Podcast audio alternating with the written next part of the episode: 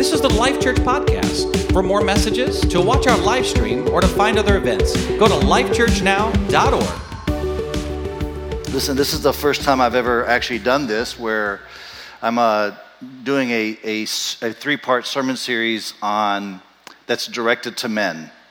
I've never done this before. I've always been a little bit nervous about just, you know, not speaking to everybody, but I do, I do believe that this will apply to women as well. But I feel it's important for us to, to speak to men. It's a call to us men to be all that God has called us to be. All right? And so I'll be speaking to, to the men this morning. There's a few reasons why I'm doing this. Um, one reason is that if, if, you don't, if you don't make it clear that you're talking to the man, he will naturally assume that you're talking to somebody else. Right? Like you're in church and you hear pastor preaching, you're just going to say, "Yeah, my wife needs this." That's that's that's men, all right. So it's important that we that we make it clear that I am speaking to men. There's a, a soccer coach by the name of Anson Dorrance. He's the he's the head coach for the women's soccer team at the University of North Carolina. He's also been the, the head coach for the men's soccer team there as well. In fact, he's one of the, one of the winningest soccer coaches out there, and, uh, and he has the distinction of actually winning championships for both men and women in the same season. And so this guy, you know, he's coached men, he's coached women, and so he has a lot of, uh, a lot of insight in how you coach men and women. And there's a, an article that I read that, that he talks about the differences between coaching men and women. He says, for example, during a halftime, a halftime speech, when you're talking to men, he says you yell, you kick the trash can down the hallway, you know, you, you get louder and louder, you yell. And he, he discovered that as he yelled and did that, it motivated the men to try harder, to work harder, right? For women, he does something a little bit different. He, uh, he, he, you know, he would ask the men to take a knee in the, in, the, in the locker room. He'd ask the men to take a knee while he stood up and spoke to them. But for the women, they would stand and he would take the knee. And this is his, this is his insight. This is what he says. Um, he explains that women needed to feel trusted. The, the girls on his soccer team needed to feel trusted, but men needed to feel threatened. the women needed to be encouraged but the men needed to be challenged. In the article, he goes on to say that, you know, he would have to call the guys out by name. Like he'd have to show them video evidence of what they're doing wrong so that they would finally believe that it was them that he was talking to. Right? Because if he just said, if he just spoke in generalities, they would just assume it's somebody else. It's obviously not me. I'm doing my job. That's, that's how, he would, how they would think. He said women, on the other hand, were just the opposite. If, if you spoke in general terms, like if you said, you know, hey, you know, we're not doing well at, at, at, at defense or something like that, a, the individual players would take it personally, like he's talking to me directly. Whereas men, we tend to think that he's talking to somebody else, right? And so that's why in this series, um, if I don't say that I'm specifically talking to men, then the women in the room will assume that I'm talking to them personally. And the men in the room will agree that I'm talking to the women personally. So, men, I'm talking to you, okay? And this applies to all of us, but specifically, men, I'm talking to you, and I'm talking to you as men. I'll be talking to men as men, not as boys. First Corinthians, the Apostle Paul talks about how there are men who talk and act like boys. I think in our culture, there are a lot of men who still act like boys boys who stay up late in the night playing video games while their wives go to bed at night alone. Boys are too busy with their hobbies that they have no time for the widow down the street. Boys who work hard for their toys but really don't have much, much purpose or passion in life. Boys who whine and complain about not having their needs met, not realizing that God has called each and every man here to give their lives away, to sacrifice their life for others. Boys who look at women as an object for their pleasure rather than, than women of God, women that God has created, daughters of God that we need to honor and respect. Boys who use, use social media to, to basically rant and rave, to, to make digs at other people that don't agree with them. Boys who have to be handled with care because of their fragile egos. egos.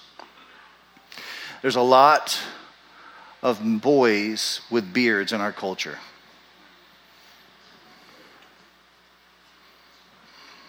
So, full disclosure, men, I will, I will talk to you as men, not as boys.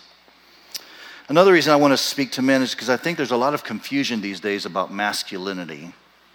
In fact, if you did a Google search and you just typed in the word masculinity, you will discover that there is a, uh, an adjective that's almost um, probably the first hit, but maybe it's just a couple down. One of the, an adjective that always precedes the word masculine. Anybody want to venture off and guess what that adjective is? Toxic. Toxic. It's interesting how we know that, right? So there's a lot being said in our culture today about toxic masculinity. Now, I won't argue the fact that there's a lot that a lot of what you see out in our culture and a lot that gets paraded on TV and a lot that you are, are witnessing on social media is toxic masculinity. But our, what bothers me is the response to that. The response is that we need to do away with masculinity completely, that we need to neutralize everything.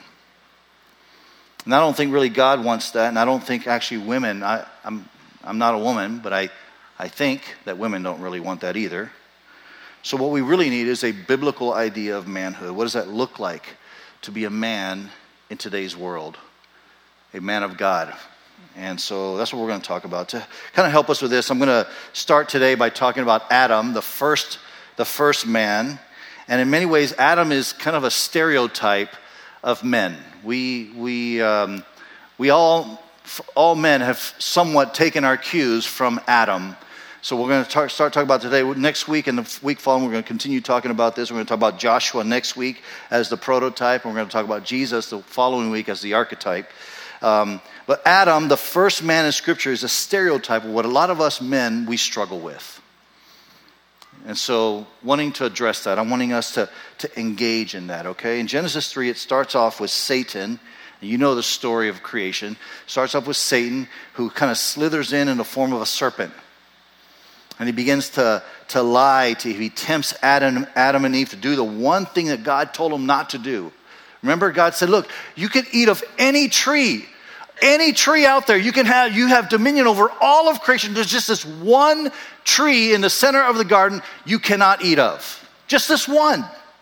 And yet the serpent slithers in there and tempts Adam and Eve to do exactly what God told them not to do. You read it in Genesis 3 6. It says, When the woman saw the fruit, saw that the fruit of the tree was good for food and pleasing to the eye, and also desirable for gaining wisdom, she took some and ate it. Now, there's a lot to be said there. I'm not, this is not my sermon today, but there's a lot to be said there about how sin works and how temptation works. That it was good for, you know, it was good for food, it's pleasing to the eye. So physically, it's sin is always that way. Sin is always physically attractive. Sin is always, you know, enlightening. We want more of it. And that's not what I'm talking about today, but that's a lot to be said there. She also gave some to her husband who was with her, and he ate it. So when Eve takes a bite, presumably sin enters into the world, right? But there's a problem here because we, in Romans 5, it tells us that sin entered the world through one man, Adam. And so if you read Romans 5, you're going to say, wait a minute, but didn't Eve take the first bite? Isn't Eve responsible? Isn't she the one who listened to the temptation of the serpent? And isn't she the one who actually responded and she's the one who actually basically ushers sin into the world? But there's this interesting little phrase there in verse 6 of Genesis 3. It says, She also gave some to her husband who was with her. I don't know if you get the scene, what's going on right here. Satan, in the form of a serpent, speaks to Eve. He lies to Eve, he lies about God, and Adam is with her. Adam is present while his wife is being lied to about God right there in his own presence. And what does he do? Nothing. does nothing. Perhaps this, this is the first sin of man, the sin of passivity. It's kind of what I want to talk a little bit about today. sin of passivity. We do nothing. Something needs to be done, and he does nothing. Something needs to be said, and he says nothing. And so in Adam, the first man, we find this struggle that I think is common with all of us men, and that's passivity. Things are happening right in front of us, and we fail to speak, we fail to act, we, we, you know, we don't do anything. And so our challenge today is to rise up and do something. Do I need to be like Coach Anson Dorrance? Do I need to kick this plant down and say, rise up and do something? You know, I don't know. Rise up and do something. See, this sin in this story isn't what he did, it's what he did not do. It's not what's there, but it's what should have been there. And I think a lot of us in this room, that's the story. That's the story of our lives, the home that we grew up in. A father who, who didn't do what he should have done, who didn't say what he shouldn't have said. Maybe you were waiting for him to say to you, You're beautiful. You're precious. You're God's daughter. You're worthy. I love you. I love you. I love you. Maybe that's what you're waiting. And he never said it. Or maybe you're waiting for your dad to say, hey, you're strong enough. You can accomplish. You're becoming a man of God. You, I'm proud of you. Maybe that's what you're waiting and he never said it. So, in part, in many ways, our story is marked by Adam's sin. I think part of the reason is that Adam didn't realize the serpent was that, you know, was that, you know, destructive. He didn't realize what, that, that the serpent was such a threat. I mean, just think about this. You know, all of the all of the animal kingdom was tame in many ways. And maybe as the serpent is slithering in there, there's a lion sitting right next to Adam.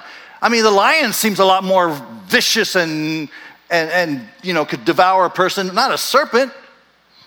So maybe, maybe Adam looked at the serpent and didn't think the Adam that the serpent was a threat. He didn't realize that what was happening right in front of him was an act of war.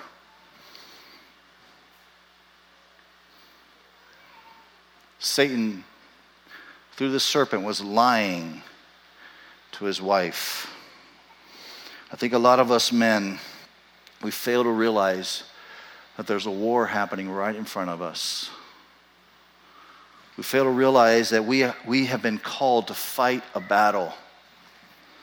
The Bible says that our battle is not against flesh and blood, but against powers and principalities, against spiritual forces out there. In John 10 10, it tells us that we have an enemy who is it's like a lion who's come to kill, steal, and destroy. Guys, we have been called to fight, to not sit passively by. And so when this act of war takes place right in front of Adam, he does nothing. This is a movie, one of my favorite movies. It's called The Patriot. How many of you have seen The Patriot before? Most guys, you know, we like, uh, this is a little side commentary, but some of our problems that we, we love action. All of us love a good fight, but we like doing it from a, a movie theater seat. That's how we engage in the war. That's how we engage in a battle by sitting back and watching somebody else do it. So that has nothing to do with what I'm saying. But The Patriot. Patriot is one of my favorite movies. Um, it, it stars Mel Gibson. If you remember, he's, he plays a character of Benjamin Martin. And when the war breaks out, Benjamin Martin refuses to go to war. He's had plenty of experience with war. He doesn't want to fight. He doesn't want to keep, you know, he's seen more killing than he's ever wanted to see in his life. And so he refuses to go to war. This is a story of Benjamin Martin. So he stays home and then the war, as the, more, the war begins to progress and move along, and it gets closer and closer to home, and it begins to affect his own family, it takes a toll on his own family. There's this moment in the movie where he's standing in his living room and he's looking out the window, and the battle is actually taking place right in, in his front yard. He sees it happening, it's right there, it's in front of him. And in that moment, you could just tell this conviction just rises up inside of him like, I should be fighting his uh, sister in law tries to encourage him, and she says to him th- these words You've done nothing for which you should be ashamed of. And I love his response. He says, I've done nothing, and for that I am ashamed. Sin of passivity. There's a war taking place, and it's taking place in our living rooms it's taking place on our dining, at our dinner table. It's taking place in our bedrooms. And we're doing nothing. You see, the enemy knows that if the men of Life Church were to rise up and do something, the enemy knows that's world changing stuff. And so his strategy is basically to neutralize the man. If he can neutralize the man, he can neutralize the marriage. If he neutralizes the marriage, he can neutralize the family. If he neutralizes the family, he can neutralize the neighborhood. If he neutralizes the neighborhood, you, on and on and on, he can neutralize the world. And what does the enemy need from, our, from us, men, to accomplish that mission?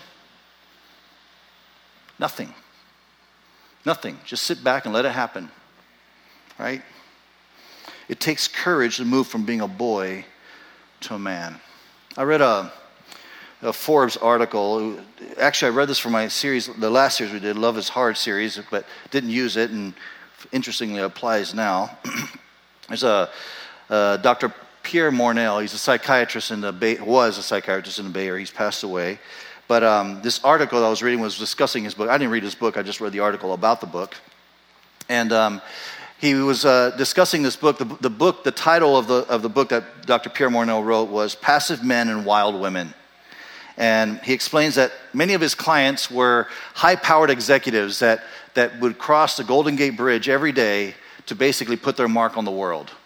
I mean, there were people with lots of money, lots of influence, you know, high powered jobs, and, and they were just making an impact on the world, companies that you would know the names of. He said, but they would then travel back across the bridge back home, and they were not making a mark at home at all. He said that husbands would get home and were often inattentive and, and disengaged. And this is what he says, quote, the husband would communicate in a dozen different ways. I'm tired. Just leave me alone. She makes requests. He ignores them. She gets louder. He retreats further. She adds more pressure. He lapses into sullen silences. As her husband withdraws and becomes more passive, she becomes wild with frustration, bitterness, and anger, which only further fuels his passivity. The more he senses his inadequacy, the more aware he is of his own failures, the more likely it is that he will always feel like he is going to disappoint her. And the more instinctually he withdraws. I read that and I thought, this is the commentary of our world. So, ladies, can I speak to you for a second? This is dangerous to do this. I'd bow the knee like Anson. Can I talk to you eye to eye? I know you mean well, and I know your intentions are right. I know that there's a man in your home that you really want him to rise up and be the man he needs to be. I get it. But you need to know that constant criticism, constant nagging, pointing out of his failures and all of that, that doesn't really help. It just makes him further retreat into the recliner and not get up and do anything. There's a scripture verse, Proverbs 21. This um, is why it's dangerous to talk to women only. Proverbs 21 9, it says, Better to live on the corner of a roof than share a house with a quarrelsome wife. Guys, you cannot amen that. You're not allowed to amen that. but I say this that when he is sequestered down in the basement in front of his Xbox, that's, that's the corner of the roof. Basically, what I want to say to you, ladies, is don't underestimate the power of your words. The power of your words to encourage and to speak life into your men. Don't underestimate that. With your words, you can speak life into a man. You can cause a man to do things he would have never even dreamed of doing by just encouraging him. Or you can also use those same words to destroy. Us men, it's difficult for us to even act. We, we need this. We need this, and it's difficult for us to tell you that we need it, but we need it. Your encouragement, your affirmation. You can strengthen us, you can give us courage by just the right words. Man, I need to be clear with you as well. It doesn't matter how much your wife is critical of you. Doesn't matter how much she says to you that you, you don't do this, you don't, you're this, you're that, you're this. Doesn't matter how much, you, that's not an excuse for you not to get out of the lazy boy. It's not. Right? You don't get to use her as an excuse to not be the man that God's called you to become. There's too many times, I'm telling you, I, there's people sit in my office all the time and we talk about marriage dynamics, and there's been way too many times the reason why a man has not stepped up is because his wife just harasses him and he just has given up. I mean, obviously, it goes both ways, right? You see, Adam is held responsible in this story. In Genesis 3 9, it says, The Lord, the Lord God called to Adam, or called to the man, and said, Where are you? You see, he was in the basement playing Xbox or PlayStation or whatever. Or he's out with his buddies doing something else. Where are you? Where are you? See, God is looking for a man to stand up, to just to, to step out. Maybe the call today really is just basically that we need to rise up and take responsibility.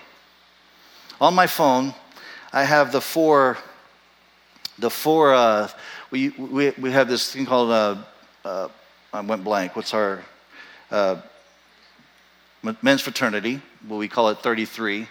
And I have the four, um, the, the, what's it called again? I'm just going blank. Where's Brian Mason? Somebody else. You know, I'm just going blank. But the four things are reject passivity, accept responsibility, lead courageously, invest eternally. I use this, I have this as a constant reminder for myself. That God is calling us to take responsibility. Too often, men, we don't take responsibility, right? One day, man, God's going to hold you accountable. And He's not going to ask you what your golf handicap was. He's not going to quiz you about your sports trivia, what you know about sports. He's not going to care about what your portfolio looks like or what your resume looks like. He's not going to care about any of that stuff. He's only going to care about one thing the spiritual condition of your heart and the spiritual formation of your family. And so I'm challenging you, I'm calling you to take up and stand up and take up take responsibility. We see this in Adam. When God calls to him and calls him to task, this is what he says in, in verse 12 The woman you put here with me, she gave me some fruit from the tree, and I ate it. You see what's happening here? He's shifting responsibility. He's blaming her. I, you know, God, you gave her to me. She's the one who took the first bite, not me. But see, if you recall the story, it's happening right in front of him. I mean, Adam had the opportunity as a snake was slithering by to basically stomp on his head and put him out. But he didn't. He did nothing. And so, God's calling us to take responsibility. Adam blames and he shirks his responsibility. God calls us to take responsibility, to have courage and take responsibility, even when it's hard. Even when you've, you, midstream, you've, you've messed up, you've messed up, you've messed up, and now you, say, you say, God, I got to do this right. And midstream, you start trying to do the right thing. You know, there's a lot that needs to be overcome when you do that. There's a lot of history that needs to be forgiven and dealt with and, you know, figured out. Even when it's hard, because that is really hard turning midstream. Even then, you and I are called to stand up and take responsibility and do it. In the story of Adam, after they had eaten the fruit, it says that Adam and Eve were hiding in the trees. I think that's the story, the commentary of a lot of men in our in, in a lot of men's lives these days. We're hiding from God. We're hiding. God's calling us to a higher level of living. And I know, don't get me, don't, don't get me wrong. Don't get confused with what I'm saying here. I'm not saying, oh, just go do more. that's not what I'm talking about. Uh, that's, a very, that's the frustration that most men feel. Is like, really? I've got to work even harder? I already work so hard. That's not what I'm talking about. I'm talking about prioritizing the right things, about putting God first, your family second and doing it, taking responsibility for those things. Sometimes it, mean, it might mean that you're going to have to readjust some work schedules. It might mean you have to choose a different career path. It might mean that you have to do something different. But you make that your first priority. You stand up and you take responsibility. Stop hiding from God. The challenge for us is to rise up with courage courage to humble ourselves and take responsibility. We also read in uh, that after the sin happened, um, Romans 5 tells us that, that sin entered the world through one man. But I love the promise. He, in this, in this passage, uh, God speaks to Adam and Eve, and there's these re- relevant curses that happen, right? Um, Adam has to basically work hard the rest of his life because he's been, that's the curse that happens because of the, of the sin. The woman's going to give birth, and it's going to be painful. But there's also a curse he pronounces on the serpent. He says to the serpent, One day, one day, the Son of Man is going to stomp on your head. And he's going to set us free from the power of this sin. Jesus is exactly that. Jesus put an end to the curse. You and I do not have to be bound by the curse of Adam. We don't have to be bound by the sin of passivity. You and I have the opportunity to stand up and do something. Take responsibility. Jesus has come to give us life and to set us free. Amen? Let's all stand, guys.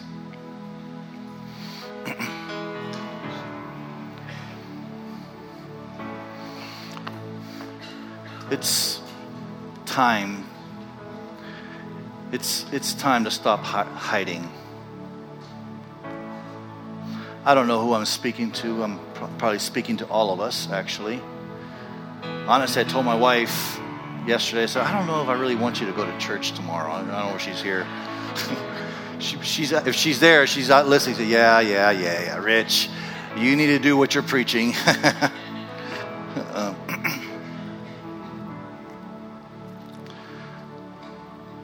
guys, don't you want something different? Don't you want, don't you want to, to live a life where you feel like you are doing exactly what God wants you to do? Where you're investing in your family exactly the way you, God wants you to be investing in your family, where you are becoming the man that God wants you to become. Don't you want that? And if you want that, don't go back and sit on the recliner again. Figuratively, you, you can still sit on your lazy boy. It's not, it's not what I'm saying. But don't be a lazy boy. Stand up. Take courage. Take responsibility. Amen? Let's pray. Father, we want to thank you, God, for your goodness, your grace, your loving kindness. Father, first and foremost, I thank you for the men in this room the fathers, the husbands, the sons, the grandfathers. God, I thank you for them. I thank you, God, that you have you have called them, you have given them this unique call of being a father, a husband, a son. And God, we're just asking you that you would help us to rise up to that, Lord God, to not settle for what culture says is normal, to not settle into toxic masculinity, to not settle into passivity, God, but help us, Father, to become the men that you have called us to become. We depend on you, Lord. We bow the knee to you, God, because you are our Lord, our Savior. You're the one that gives us the power and the ability to be the men that we need to be. Father, I pray for the, the ladies in this room, the wives, Father, who, who, Lord, want the best for the man in their lives. God, I just pray that you will just give them a gentle heart and a gentle spirit God, that you'll help them, Father, to, to speak life into their husbands, to speak encouragement into their husbands, to speak courage into their husbands, Lord God. Sometimes those conversations are difficult conversations, but God, but we, we just pray for them, Lord God, that you will ena- enable them, that you will empower them, God, that you will anoint them with your spirit to speak the exact words that need to be spoken, words that bring life and courage. We thank you, God, for what you're doing in this place. In Jesus' name.